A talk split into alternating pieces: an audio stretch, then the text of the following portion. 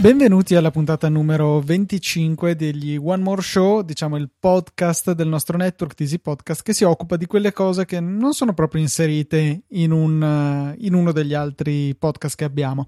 Io sono Luca Zorzi e in questa puntata numero 25 volevo parlare di una cosa che era emersa nell'ultimo, no, non nell'ultimo, in un episodio di Easy Apple, in una puntata di Easy Apple. Avevo citato il mio setup domotico per quello che riguarda in particolare eh, l'automazione delle luci e delle bascule del garage. Eh, così ho pensato di, di, descrivervi questa cosa perché c'è stato diverso, diverse persone insomma che mi hanno contattato a dire dai potresti spiegarci un attimino cosa hai fatto come funziona e allora ho pensato di farlo qui dal One More Show e non dal fuori onda come invece avevo eh, detto inizialmente perché effettivamente i One More Show forse sono il luogo più adatto per questo genere di trattazione. Forse sarebbe ancora meglio su TechMind insieme a Filippo Bigarella però in questo caso dovrete accontentarvi di un mio monologo che spero non sarà né troppo lungo né troppo noioso. Eh, sarà un po' disordinata la trattazione perché devo trattare diversi concetti. Il primo riguarda le automazioni delle porte del garage, delle basculanti. Io ho delle vecchie basculanti a casa che ho motorizzato personalmente, insomma, installando un kit che si trova all'Eroy Merlin, costa circa 150 euro il motore e altri ben 70 euro per diciamo la sbarra il meccanismo è proprio solo una barra d'acciaio snodata in una certa maniera che consente di rendere compatibile il meccanismo anche con eh, le basculanti e non solo con le porte sezionali. Le porte sezionali sono, dovrebbero essere quelle che eh, una volta che sono salite scorrono parallelamente al soffitto, mentre invece le bascule hanno appunto quel movimento basculante che le porta da essere parallele al, al muro a essere parallele al soffitto o quasi, senza per questo flettersi, quindi rimangono piatte ma si sollevano sul muro. Ecco, questo movimento richiede questo braccio di adattamento che vi metterò nelle note della puntata insieme al kit motore che ho usato. Nulla di speciale, diciamo che la cosa che ha dato il via al tutto è stato il fatto che questo motore, come immagino mille altri o forse tutti, avesse nel, proprio nella sua morsettiera che va collegata anche la possibilità di collegare un pulsante a parete, cosa che ovviamente ho fatto perché è molto comodo rispetto ad avere il solo telecomando e come funziona la cosa? Semplicemente ci sono due contatti e se messi in cortocircuito, tra virgolette, se uniti tra loro tramite un pulsante di quelli, diciamo stile campanello, gli unipolari che ritornano, i normalmente aperti, ehm, appunto si dà il comando come se si premesse il pulsante del telecomando quindi se è chiuso apriti se ti stai muovendo fermati se sei fermo inverti il moto e se sei aperto chiuditi ecco questi sono i comandi possibili non c'è la possibilità di dire con questo comando voglio che tu ti apra, con questo comando voglio che tu ti chiuda, eccetera. Solamente un comando che cicla tra questi diversi stati. La cosa che mi è venuta in mente è che eh, non solo un pulsante al muro può dare questo comando, ma anche un, un relay che io posso controllare eh, con eh, qualunque Arduino, Raspberry, quello che volevo. Giusto nei garage avevo già un Raspberry che con il mm, come si chiama Open Sprinkler Pi ehm, va a mh, mm, controllare le elettrovalvole dell'irrigazione. Quindi di fatto avevo lì un Raspberry che mh, mm, faceva molto poco perché, ok, agisce un paio di volte al giorno, per il resto del tempo sta lì a grattarsi i pollici. Ho pensato quindi di comprare inizialmente un, uh, un, solo relay e poi sono passato invece a una, una, schedina con quattro relay perché appunto mi sono venute in mente ulteriori funzioni. In primis il fatto che ho raddoppiato i garage eh, tutti e due i garage li ho controllati in questa maniera installando lo stesso kit e quindi volevo poter controllare entrambe le bascule. Ho poi aggiunto anche il controllo della, eh, del cancellone elettrico quello diciamo condominiale eh, con uh, un semplice accrocchio che è stato di uh, prendere un vecchio telecomando, aprirlo, saldare i fili eh, dove in pratica veniva chiuso il circuito se voi premete il pulsante e poi collegare questi fili al relay in modo che appunto eh, quando il relay si chiude unisce i due contatti è come se avessimo premuto il telecomando e quindi il cancello va ad aprirsi. Ehm, il mio sistema domotico lo tanto per cominciare doveva essere controllabile dall'iPhone e in maniera semplice doveva essere controllabile con HomeKit. Questo significa, nel caso appunto di accessori non nativamente previsti dall'ecosistema Apple, affidarsi a Homebridge, che è il gateway che consente di, um, di avere degli accessori anche appunto non previsti da Apple che però vadano a eh, appunto essere interfacciati con questo. Ne ho, ce ne sono un miliardo su internet già pronti e io ho fatto qualche adattamento a qualcuno esistente e, um, vi metterò giusto qualche link, non, non, vi pubblico nello specifico tutto quello che ho usato io uh, perché è troppo specifico rispetto appunto alle mie scelte, i componenti che avevo a disposizione, eccetera, eccetera, e, e anche alla mia disposizione della rete, mille cose. Però appunto lo scopo di questa puntata era darvi così una piccola panoramica, darvi un'idea in modo che possiate realizzare magari da soli qualcosa che possa fare quello che vi serve e prendere spunto insomma dalla mia soluzione. Ehm, altra cosa che appunto è, fondamentale per questo mio sistema è il protocollo MQTT. Eh, è una roba vecchissima che però è tornata in auge con la domotica perché si basa su questa semplice idea. C'è un server centrale che può essere lo stesso Raspberry, un altro Raspberry, un altro server, il vostro Mac che lasciate sempre acceso, insomma un po' quello che volete, e esegue questo server MQTT che eh, fa un, da sorta di hub centrale dove convergono dei messaggi. Mi spiego. Ehm, MQTT ragiona per argomenti, cosiddetti topic. Cos'è un argomento? Un argomento potrebbe essere stato del, eh, della bascula aperta, chiusa. Questo potrebbe essere un argomento. Per ciascun argomento passano dei messaggi. Il messaggio è appunto aperta, chiusa. Aperta, chiusa, però può riferirsi a una bascula, a un'altra, a una porta, a una finestra, all'armadietto con i croccantini dei gatti, insomma, un po' quello che volete. Quindi è l'accoppiata eh, argomento più messaggio che ci dà la vera informazione. Ho quindi eh, fatto in modo che il Raspberry che eh, appunto ha questi relay collegati adesso che dà i comandi ai garage fosse in ascolto sull'argomento garage slash nome del garage slash open close mi pare di aver chiamato questo, eh, questo argomento aspetta il messaggio open, close, 1, 0, ho dato quattro possibilità che però in realtà fanno sempre la stessa cosa perché il relay può solamente o essere spento o essere acceso. Quando si riceve uno di questi messaggi il relay viene tra virgolette acceso, i due contatti vengono uniti per un secondo e dopodiché si apre, simulando insomma la pressione di una persona molto lenta a premere il bottone. In questo modo funziona tutto quanto, viene ricevuto il comando dal motore della bascula e viene tutto fatto. Stessa cosa per il pulsante del cancellone elettrico. Quando il relè si chiude è come se io avessi premuto il pulsante sul telecomando e il, il, il garage si apre, insomma il cancello del garage si apre. E vi ho poi parlato, sempre in Easy Apple, accennato più che altro, del fatto che ci sono anche delle luci, una per ogni garage. Queste le ho controllate con un Sonoff Dual. Ehm, cos'è un Sonoff? È un una sorta di appunto relè già pensato per lavorare con la 220 volt eh, con il wifi e la possibilità di metterci sopra un firmware personalizzato perché allora di default funziona con la sua app che vabbè è interessante fino a un certo punto la cosa bella è metterci su un firmware uno dei vari firmware eh, custom che ci sono per questo. Il mio preferito è Tasmota, eh, Son of Tasmota, appunto il nome del progetto su GitHub, anche questo linkato nelle note di questa puntata, che eh, tra le varie cose ci consente di ragionare con i messaggi MQTT.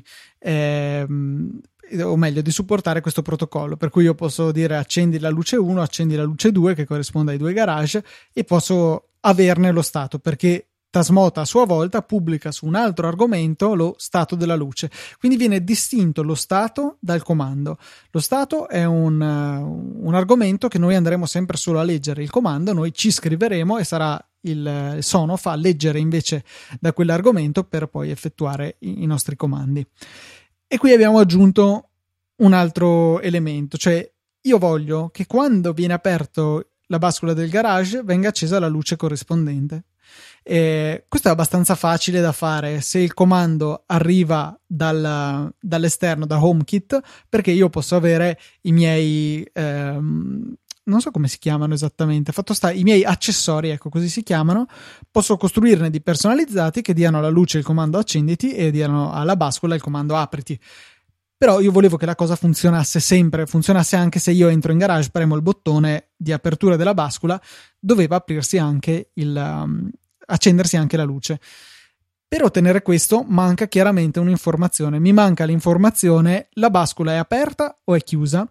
E all'inizio avevo cominciato a provare a installare dei sensori di fine corsa, altro non sono che delle specie di, fu- di, pulsantini, in modo che questo rimanesse premuto quando il garage era chiuso, quando la bascula era chiusa e si aprisse quando si apriva la bascula.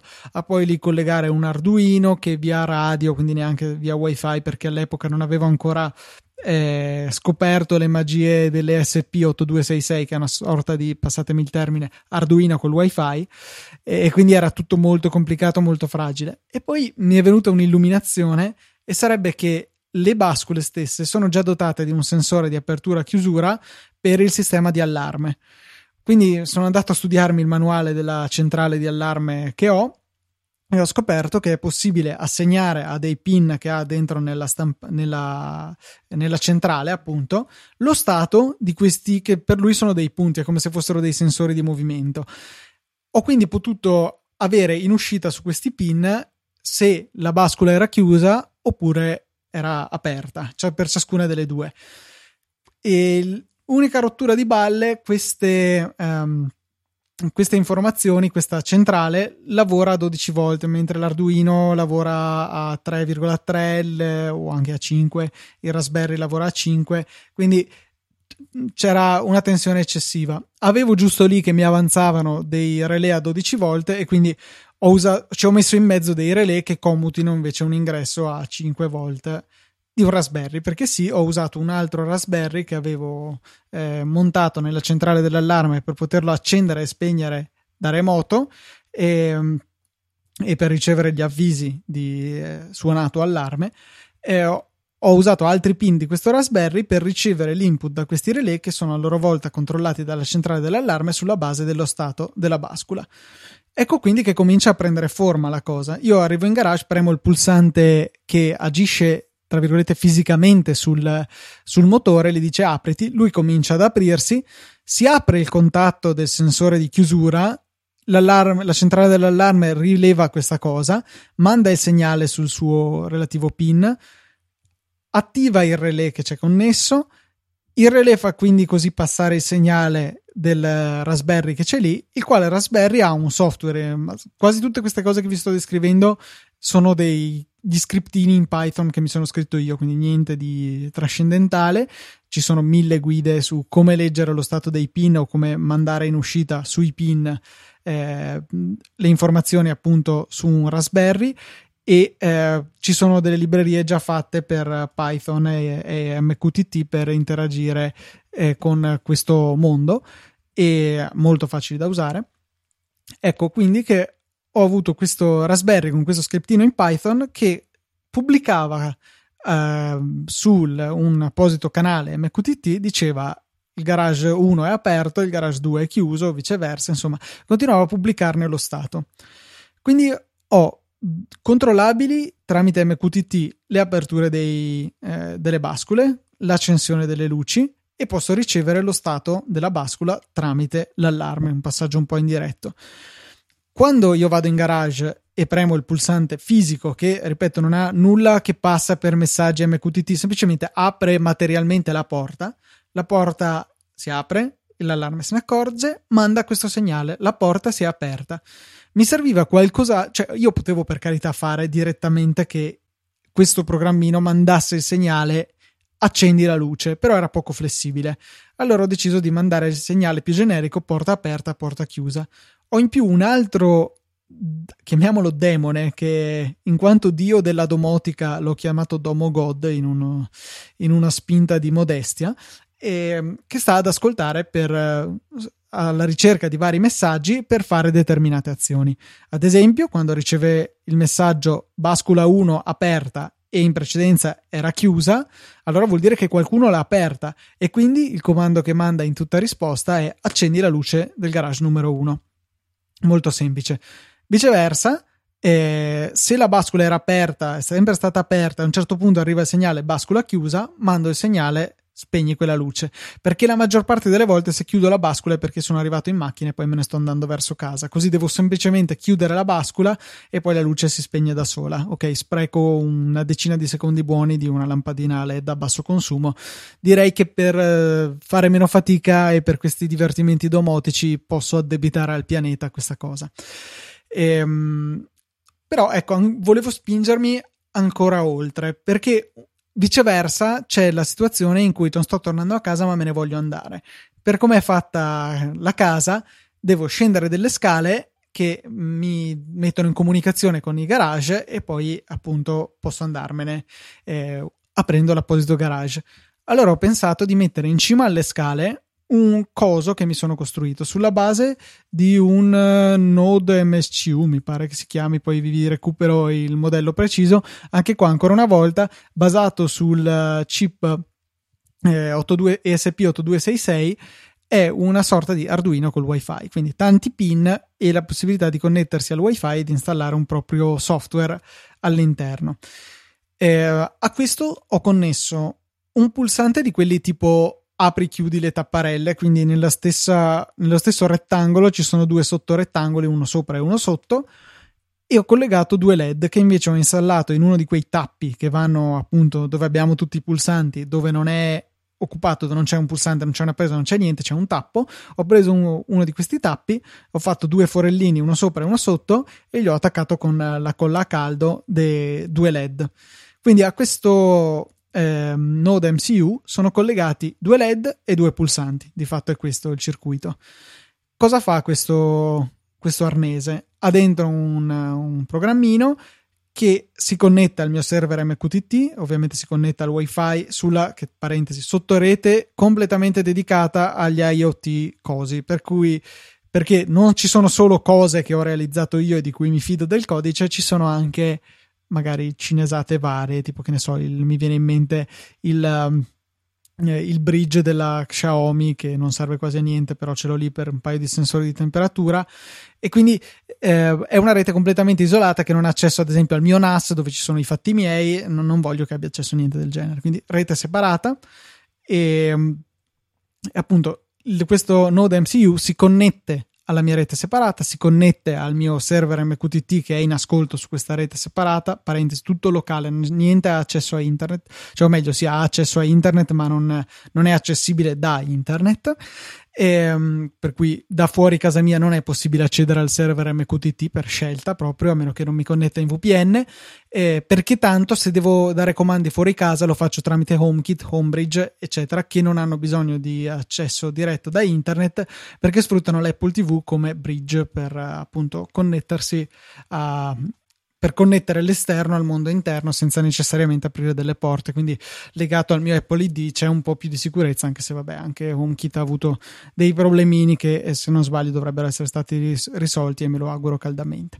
Detto questo, eh, su questo Node MCU appunto c'è dopo la connessione MQTT c'è una parte del codice che è in ascolto del comando on o off sui due argomenti eh, delegati a ciascuno dei LED. Quindi io l'ho chiamato pulsante scale slash LED 1. Eh, posso mandargli il, pulsante, il comando on o off per accendere o spegnere il LED relativo. Mentre invece ho il pulsante scale slash button 1 che viene, viene scritto pushed, mi pare, quando lo premi, e button 2 è la stessa cosa. Quindi anche in questo caso ho preferito essere generico e mandare il messaggio il pulsante è stato premuto, accendi e spegni il LED. Anche in questo caso rientra in gioco Domo God, che quando vede il pulsante 1 premuto sa che io voglio andarmene usando il garage numero 1.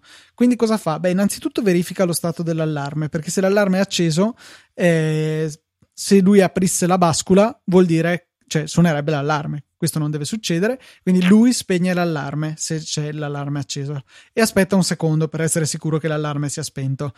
Dopodiché e questa è la parte che è comune anche quando l'allarme è spento, manda il segnale, apri la bascula, manda il segnale, accendi la luce. In realtà questo sarebbe superfluo perché poi c'è l'altra parte di se stesso che manderebbe il segnale, ma così sono sicuro che sia ancora più istantaneo, anche se non ce n'è un grande bisogno, visto che comunque io ci metto più di qualche millisecondo a scendere le scale. E um, altra cosa che fa, manda il messaggio, apri il cancellone eh, cosa che appunto preme il suddetto telecomando, eccetera, eccetera. Quindi tre azioni in una: premo il pulsante, se c'è l'allarme addirittura me lo disinserisce. Poi mi apre la bascula, mi accende la luce e mi apre il cancellone. Così che io, ora che sono arrivato giù e tutto pronto, salgo in macchina e me ne vado non mi curo di spegnere la luce perché quando dal telecomando che ho in macchina chi- indico di chiudere la bascula, quando quella si sarà completamente chiusa, l'allarme se ne sarà accorto tramite il suo sensore, avrà acceso l'uscita relativa, o meglio l'avrà spenta, si sarà spento il relè, il Raspberry se ne sarà accorto, avrà inviato il segnale eh, sull'argomento a porta chiusa, bascula chiusa, se ne sarà accorto Domogod e spegnerà la luce. Quindi tutto automatico e tutto unito da questa sorta di aggregatore, di orchestratore che è il mio demone divino che appunto sta a controllare i messaggi che passano e agisce sulla base di questi. Addirittura prima di accorgermi che potevo intervenire direttamente sul motore del cancellone eh, per aumentare il tempo che ci metteva a chiudersi, eh, lui aveva sempre una gran fretta di chiudersi. Ehm, e quindi io come l'avevo risolta? Avevo, inviavo quando era il pulsante delle scale a mandare questa, questo input, ma mandavo un particolare messaggio MQTT che diceva al Raspberry che è collegato fisicamente al telecomandino dopo non so 30 secondi ripremi di nuovo il pulsante così resettava il conteggio prima che la porta si chiudesse adesso l'ho, eh, ho allungato direttamente il tempo prima che ci sia la richiusura automatica del cancello e quindi questo non è più necessario altra cosa carina che ho potuto fare grazie questa volta semplicemente agli strumenti messi a disposizione da HomeKit è appunto la possibilità di creare una scena. Cos'è una scena? Una scena in HomeKit altro non è che un insieme di accessori che vengono azionati tutti con un unico comando.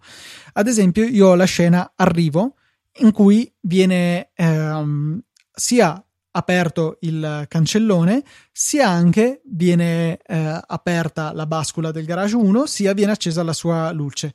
Ancora una volta l'accensione della luce in realtà è ridondante perché l'avrebbe fatto lo stesso Domo God, ma visto che tutti questi accessori ce li ho anche in HomeKit, posso averli eh, sempre a disposizione anche in un, in un, colpo solo dall'iPhone e se per caso il mio Domo God eh, era in quel momento era piantato che ne so anche se si riavvia da solo in caso di crash eh, sono sicuro che verrà eseguito tutto quanto quindi ecco, questa è un po' la panoramica di quello che ho fatto. Oh, sto giocando un po' anche con Home Assistant per fare altro genere di integrazioni. Si possono fare molte cose, bisogna sporcarsi le mani, ci vuole un po' di fantasia, un po' di competenza, un po' di voglia di mettersi lì a imparare, perché questo che vi ho descritto è il risultato di, direi, alla fine un anno di lavoro per mettere insieme tutti i pezzi. Chiaro, non un anno, 365 giorni, 8 ore al giorno, però insomma uh, un anno di parte del mio tempo libero dedicata a inventarmi ste robe, fare esperimenti, eccetera, eccetera. La cosa bella è che se togliamo eventualmente i motori, tutto il resto costa pochissimo. Cioè, eh, ad esempio, il Sonoff Dual, quel bel relè eh, telecomandato, costa se lo prendete su Amazon 15 euro, se lo prendete dalla Cina boh, una decina, una cosa del genere. Cioè, i costi sono veramente irrisori. Eh, la, sca- la, schedina con 4 relè cosa costa? Anche quella dalla Cina 2 euro, 3 euro. La prendete su Amazon, va bene, la pagate 5 euro, vi arriva il giorno dopo. Eh, poi che altri componenti ci sono? Boh, veramente poca roba. I Raspberry ce li avevo già, ma costano 35 euro anche quelli. Cioè, se volete strafare, investite, non so, 70-80 euro, avete comprato un sacco di roba, a parte, ok, i motori che muovono le bascule, però quello è un altro livello di complessità.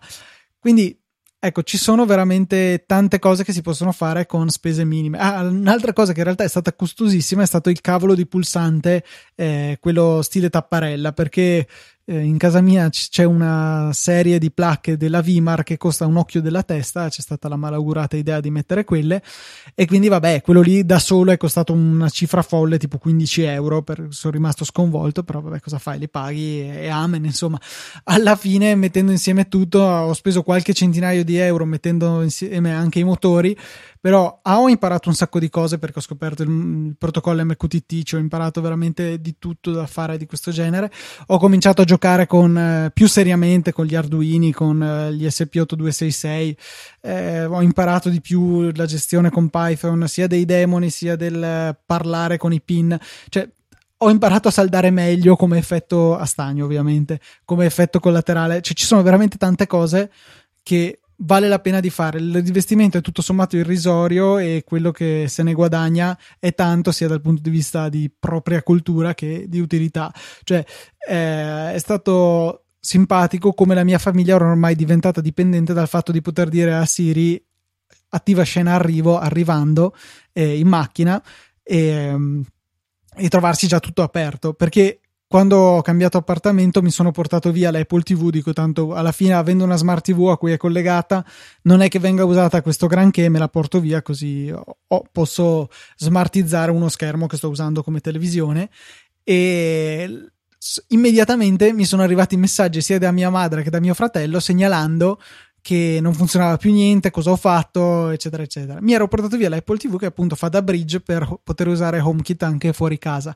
È un componente fondamentale. Potete usare anche un iPad, eh, c'è nel, nella sezione casa delle impostazioni la possibilità di attivare la funzionalità di usare lui come bridge, però ho trovato che l'Apple TV è più affidabile per svolgere questo compito.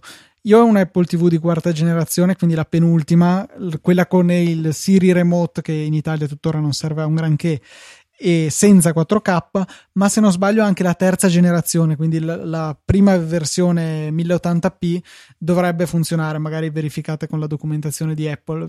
La mia esperienza con la, eh, la quarta generazione è, è, una bomba, cioè veramente non ha mai avuto nessun problema di disconnessione, di casini vari. L'unica cosa, non so per quale motivo, nella sezione automazioni dell'app casa che ho appunto sull'iPhone e sull'iPad, sono disponibili solamente le opzioni a una certa ora e quando un accessorio viene controllato, ad esempio quando si accende una luce. Non mi è abilitata la parte quando arrivo, quando me ne vado, quando una determinata persona arriva o se ne va. Però vabbè, sono inezie e complessivamente il sistema funziona davvero bene.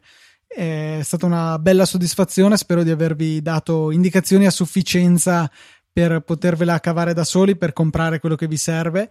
E se avete bisogno di qualche dritta sono disponibile su Twitter. Chiaramente non mi prendo impegni di progettarvi tutto il sistema però insomma se avete bisogno di qualche suggerimento ve lo do ben volentieri ecco. Detto questo è tutto, chiudo questa puntata in solitaria del, del One More Show. Vi ricordo che il paio di link a oggetti fisici che ci sono nelle note della puntata sono sponsorizzati, sono i nostri link sponsorizzati su Amazon. A voi non costa nulla di più comprare quegli oggetti o anche altri, l'importante è che partiate da quel link part- eh, appunto dal nostro link a noi aiuta tanto perché Amazon ci dà una seppur piccola percentuale dei vostri acquisti. Quindi se anche poi dovete comprare il sapone liquido per le mani magari cliccate prima su Son of Dual poi non lo mettete nel carrello e andate a cercare il vostro sapone preferito. Ci aiuta tanto e a voi davvero non costa nulla se non ricordarvi di fare questo piccolo passaggio prima di fare i vostri acquisti. Detto questo un saluto da Luca e basta perché sono da solo e buon ascolto su Easy Podcast